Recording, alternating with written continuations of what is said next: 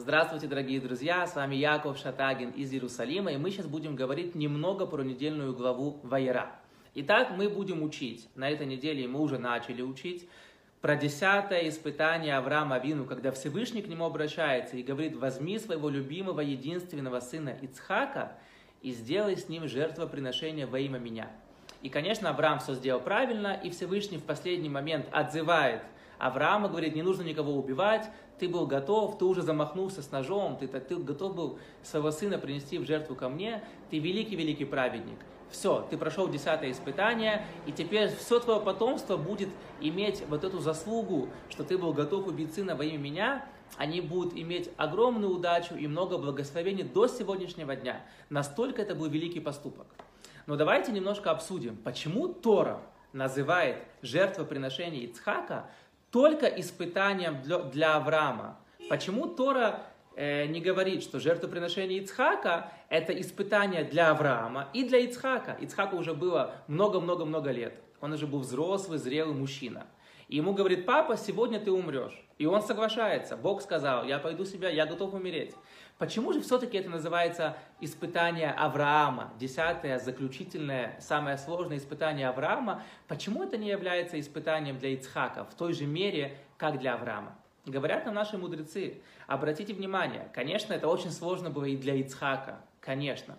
Но, во-первых, Ицхак сам кричал и говорил своему брату Ишмаэлю, что если понадобится, он э, готов умереть за Бога. Поэтому он был, в принципе, к этому готов. И это не было такое большое испытание, потому что он сам это говорил, и сам на себя это отчасти вот это испытание принес. Потому что раз ты это говоришь, то, что мы говорим, то потом с нами и происходит.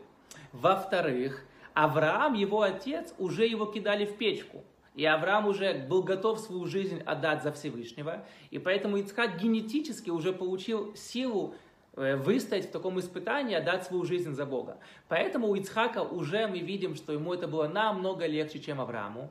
Также давайте не забывать, что просто, ну не просто, но умереть, это, конечно, очень-очень-очень великая такая духовная э, ступенька, невероятная духовная ступенька. Мы даже себе такое представить не можем, умереть за Бога, то, что был готов сделать Ицхак.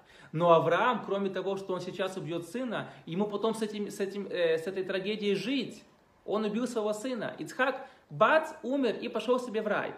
А Аврааму потом еще десятки лет жить и вспоминать, что он убил своего сына. Поэтому испытание для Авраама в сотни, в тысячи раз больше.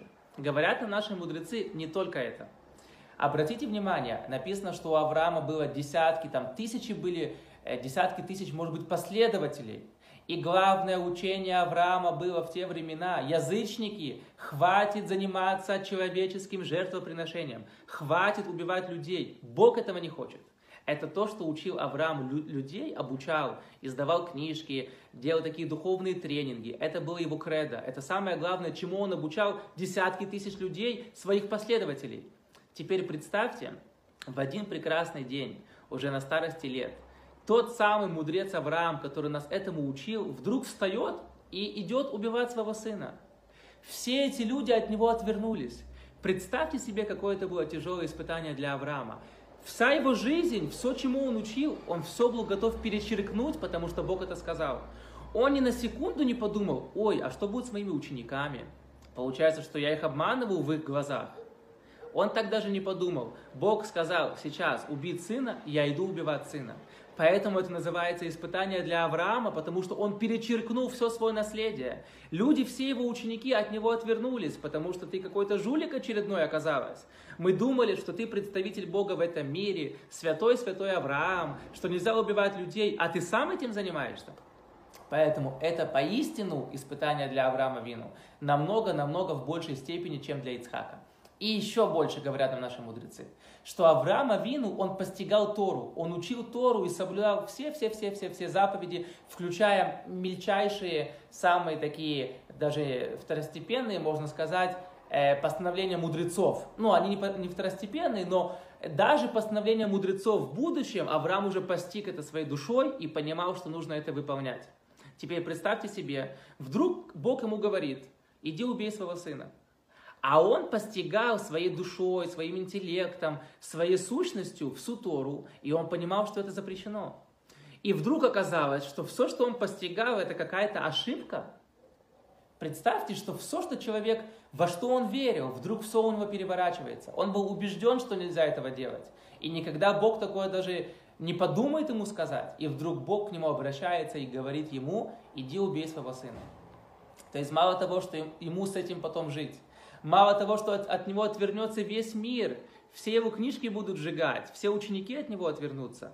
Но здесь еще есть такой элемент испытания, что все, что я был убежден в каких-то вещах, все, что для меня было свято, может быть, я ошибся. И это удивительное испытание. И Авраам, Авину, слава Богу, выстоял в этом испытании.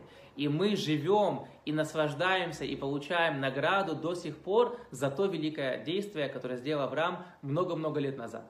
Спасибо огромное за внимание. Шаббат шалом.